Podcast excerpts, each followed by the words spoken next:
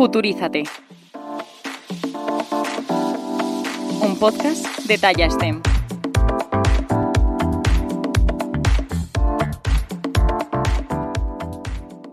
Jóvenes ante la COVID. En las terrazas del centro de Pamplona, solo cuatro personas por mesa. Mascarilla para arriba, mascarilla para abajo. En la calle San Nicolás y Estafeta, ni una mesa libre. Los zuritos a las 9 de la mañana.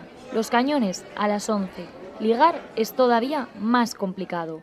AstraZeneca, Moderna, Pfizer, la solución para retomar la ansiada normalidad pasa por la ciencia.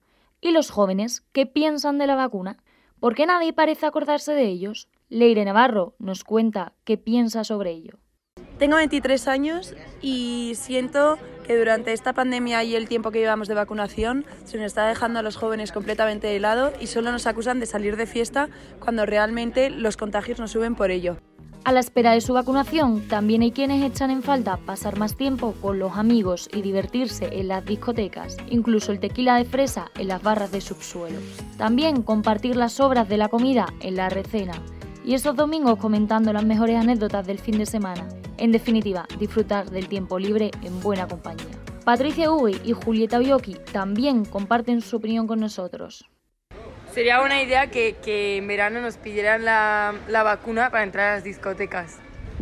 No, deberían hacer un pasaporte para que nos podamos mover todos. El- Para los que tienen la vacuna se pueden mover. De lo que no hay duda es que tantas restricciones acaban pasando factura. De hecho, la COVID-19 está teniendo un importante impacto en la salud mental de muchos adolescentes y jóvenes. Ansiedad, depresión, fatiga pandémica.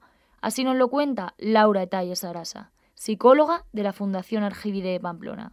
Numerosas investigaciones han demostrado el gran impacto de la COVID en la salud mental, tanto de población infanto-juvenil como de población adulta. De estas poblaciones me gustaría centrarme y destacar el gran impacto que está teniendo sobre la salud mental de los adolescentes. El contexto de la pandemia está suponiendo un gran desafío para la capacidad de regularnos emocionalmente.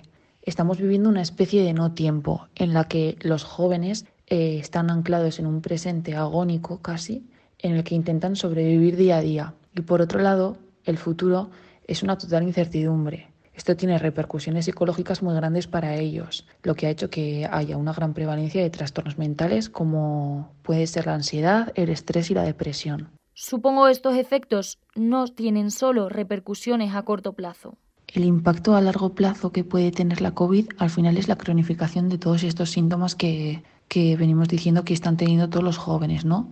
Y al final poder cronificar en trastornos de ansiedad, de estrés o de depresión más serios, en los que la funcionalidad de los jóvenes en el día a día se ve totalmente afectada.